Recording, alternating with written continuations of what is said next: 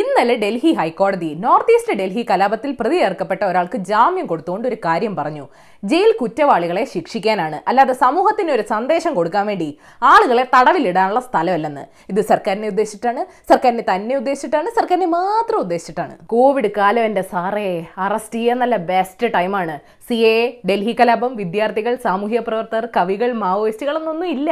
U A P A വെച്ച് N I A എല്ലാവരെയും നൈസായിട്ട് അങ്ങോട്ട് പൊക്കും. വേണമെങ്കിൽ ഒരാളെ ഒരാഴ്ച ഒന്നിൽ കൂടുതൽ തവണ അറസ്റ്റ് ചെയ്യും. കുരുക്കൊന്നു മുറുക്കാൻ ലോക്ക്ഡൌൺ ആയതുകൊണ്ട് നിയമസഹായം പെട്ടെന്നൊന്നും കിട്ടത്തില്ലല്ലോ. ഈ അറസ്റ്റ് ചെയ്യുന്നത് ഇവർ കുറ്റം ചെയ്തോന്ന് കണ്ടുപിടിക്കാൻ വേണ്ടിയല്ല. ഇവർക്കൊക്കെ ജാമ്യം കിട്ടിയാലും പോലീസ് അന്വേഷണം തടസ്സപ്പെടാനും പോണില്ല. എന്നാലും പൂട്ടി അകത്തിടണം. ജനങ്ങളൊന്ന് പേടിക്കട്ടെന്ന്. ദേശീയ മനുഷ്യാവകാശ കമ്മീഷന്റെ റിപ്പോർട്ട് അനുസരിച്ച് ഇന്ത്യയിലെ എഴുപത്തഞ്ച് ശതമാനം തടവുകാരും വിചാരണയ്ക്ക് വേണ്ടി കാത്തിരിക്കുന്നവരാണ്. മഹാമാരിയുടെ കാലത്തും ജയിലുകൾ കുത്തി നിറച്ച അവസ്ഥയിലാണെന്ന് സ്ക്രോൾ ദ വയർ എന്നീ മാധ്യമങ്ങൾ റിപ്പോർട്ട് ചെയ്യുന്നു. കൊല്ലുന്ന രാജാവിന് തിന്നുന്ന മന്ത്രി എന്ന നിലയ്ക്കാണ് ഈ കാര്യത്തിൽ കേന്ദ്രവും സംസ്ഥാനങ്ങളും ആരും മോശമല്ല. ഡൽഹി പ്രതിഷേധങ്ങളിൽ പങ്കെടുത്ത പിഞ്ചറാത്തോട് പ്രവർത്തക ദേവാംഗന കലിത ജാമ്യ വിദ്യാർത്ഥികളായ സിയാവുഡ് റഹ്മാൻ മുഹമ്മദ് ഷക്കീൽ സഫൂറ സർഗാർ ആസിഫ് ഇക്ബാൽ തൻഹ മീരൻ ഹൈദർ ഭീമ കൊരഗാവ് കേസിൽ ജയിലിൽ കിടക്കുന്ന Varavara Rao Sudha Bharadwaj Gautam Navlakha. Long live Pakistan long live India എന്ന് വിളിച്ചു പറഞ്ഞതിന് മൂന്ന് മാസമായി ജയിലിൽ കിടക്കുന്ന അമൂല്യക്ക് ഒരു ഭാഗത്ത്. വിദ്വേഷ പ്രസംഗം നടത്തി കലാപക്കുളം കലക്കി വിലസി നടക്കുന്ന അനുരാഗ് ഠാക്കൂറും രഘുരാജ് സിംഗും ദിലീപ് ഘോഷും സോമശേഖർ റെഡ്ഡിയും ടി സി രവിയും കപിൽ മിശ്ര പർവേഷ് വർമ്മ എന്തിന് കലാപത്തിനിടയിൽ തോക്കുകൾ കൈവശം വെച്ച മനീഷ് സിരോഹി വരെ വേറൊരു ഭാഗത്ത്. അനുരാഗ് ഠാക്കൂറിനെതിരെ എന്താ എഫ്ഐആർ രജിസ്റ്റർ ചെയ്യാത്തതെന്ന് കോടതി ചോദിച്ചപ്പോൾ സർക്കാർ പറയുക ഇപ്പൊ അതിന് പറ്റിയ സമയമല്ലെന്ന് ജമ്മു കശ്മീരിൽ പത്ത് മാസമായിട്ട് വീട്ടുതടങ്കലിൽ കിടക്കുന്നവരുടെ കാര്യം തൽക്കാലം മിണ്ടണ്ട. അല്ലേലും ഇതൊക്കെ ശ്രദ്ധിക്കാൻ ആർക്കാ നേരം? കോവിഡ് ഒന്ന് ഒതുങ്ങിയ രാജ്യം മൊത്തം ഇനി ശ്രദ്ധിക്കാൻ പോകുന്നത് സാമ്പത്തിക മേഖലയാ. ആകെ തകർന്നു നടക്കുന്ന അവിടെ അടി തെറ്റിയാലും ആളുകളുടെ ശ്രദ്ധ തെറ്റിക്കാൻ സർക്കാരിന്റെ രക്ഷയ്ക്ക് ചൈനയായിട്ടുള്ള കശവിശയും രാജ്യവ്യാപക എൻ ആർ സിയും യൂണിഫോം സിവിൽ കോഡും ഒക്കെ വരും. സോ മോദിജി രണ്ടാം വരവിന്റെ ഒന്നാം വാർഷികാഘോഷം ഗംഭീരമായിട്ട് തന്നെ നടക്കട്ടെ. ദ ബെസ്റ്റ് ഏതായാലും നിങ്ങൾ ഇന്നറിയേണ്ട പത്ത് വിശേഷങ്ങൾ ഇതാണ്.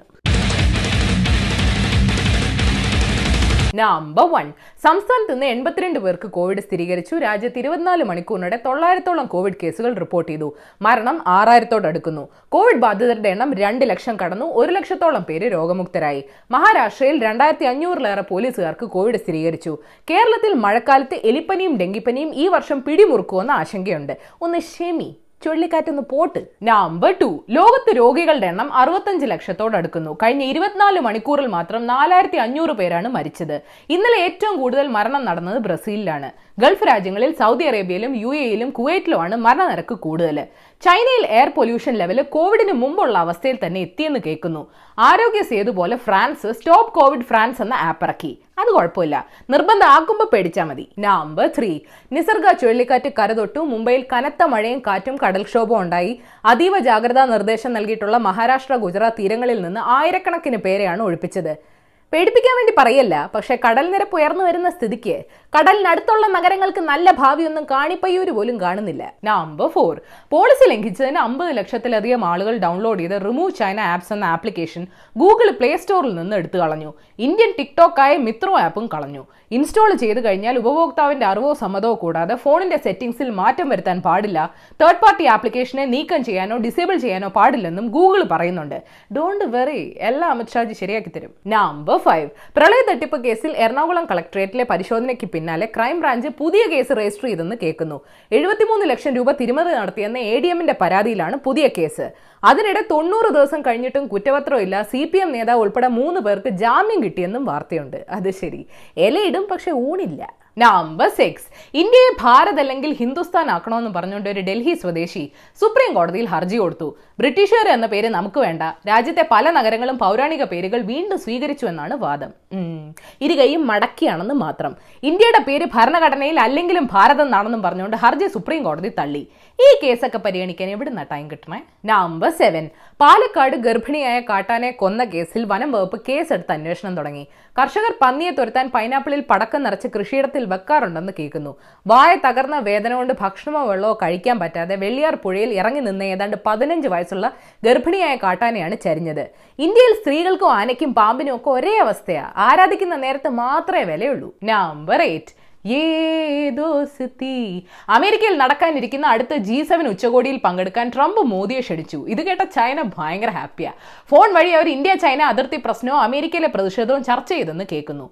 സ്വന്തം നാട്ടുകാരോട് പക്ഷേ ഈ വിഷയത്തിൽ രണ്ടു പേർക്കും ഒന്നും പറയാനില്ല. ഹാ അവരൊക്കെ ഒരു ഗ്യാങ്ങാ. നമ്മളെ ഒന്നും മൈൻഡ് ചെയ്യൂല. നമ്പർ നയൻ കേരളത്തിലെ ആരാധനാലയങ്ങൾ തിങ്കളാഴ്ച മുതൽ തുറക്കുമെന്ന് സർക്കാർ അറിയിച്ചു. വിശ്വാസികളുടെ എണ്ണം നിയന്ത്രിക്കുമെന്നും ചീഫ് സെക്രട്ടറി പറഞ്ഞു.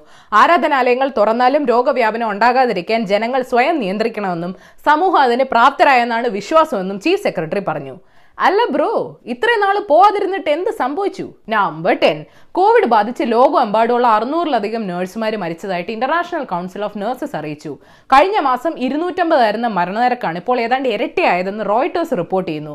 കൊറോണ വൈറസ് ബാധിച്ചവരിൽ ഏഴ് ശതമാനം പേരും ആരോഗ്യ പ്രവർത്തകരാണെന്നും കണക്കുകൾ പറയുന്നു. അവാർഡിനും പ്രശസ്തിക്കും വേണ്ടി ചെയ്യാത്ത സേവനത്തിന് സോഷ്യൽ മീഡിയയിൽ ആരും ഫാൻ ക്ലബ് ഉണ്ടാക്കാറില്ല. എന്ത് ചെയ്യാൻ? യു എ പി എ നോട്ടോ ഇട്ട ബോണസ് ന്യൂസ് കോവിഡ് നിയന്ത്രണങ്ങൾ ലംഘിച്ച് കർണാടക ആരോഗ്യമന്ത്രി ബി ശ്രീരാമുലു തന്നെ മെഗാ റാലിയിൽ പങ്കെടുത്തത് വിവാദമായി. കാർന്നോരെ അടുക്കളയിൽ കയറ്റിയത് തന്നെ തെറ്റായിപ്പോയി. തിരുവനന്തപുരത്ത് കോവിഡ് വന്ന് മരിച്ച വൈദികന്റെ മൃതദേഹം സംസ്കരിക്കുന്നത് അനിശ്ചിതത്വത്തിലായി ഹൈക്കോടതി വിലക്കുമായിട്ട് ചില നാട്ടുകാരെത്തി. അതിനിടെ വൈദികനെ ചികിത്സിച്ച പേരൂർക്കട സർക്കാർ ആശുപത്രിയിലെ ഒമ്പത് ഡോക്ടർമാർ ക്വാറന്റീനിലായി. പഞ്ചാബിൽ ഒളിച്ചോടി കല്യാണം കഴിച്ച ദമ്പതികൾ അവരുടെ കുടുംബങ്ങളെ പേടിച്ച് സംരക്ഷണം തേടി കോടതിയിലെത്തി. കോടതി സംരക്ഷണം കൊടുത്തു പക്ഷേ മാസ്ക് ഇടാതെ കല്യാണം കഴിച്ചതിന് അവർക്ക് പതിനായിരം രൂപയുടെ പിഴയും ചുമത്തി. ഒളിച്ചോടുന്നവരുടെ ശ്രദ്ധയ്ക്ക് മാസ്ക് ഇട്ടാൽ നാട്ടുകാരും വൈറസും പിടിക്കില്ല. യു എയിൽ നിന്ന് പ്രവാസികളുമായിട്ട് കോഴിക്കോട് എത്താനിരുന്ന കെ എം സി സിയുടെ ആദ്യ ചാർട്ടേഡ് വിമാനത്തിന്റെ യാത്ര റദ്ദാക്കി. കേരളത്തിലേക്കുള്ള പ്രവാസികളുടെ യാത്ര സർക്കാർ മുടന്തൻ ന്യായങ്ങൾ ഉന്നയിച്ച് തടയുകയാണെന്ന് കോൺഗ്രസിന്റെ പ്രവാസി സംഘടന ഇൻകാസ് ആരോപിച്ചു.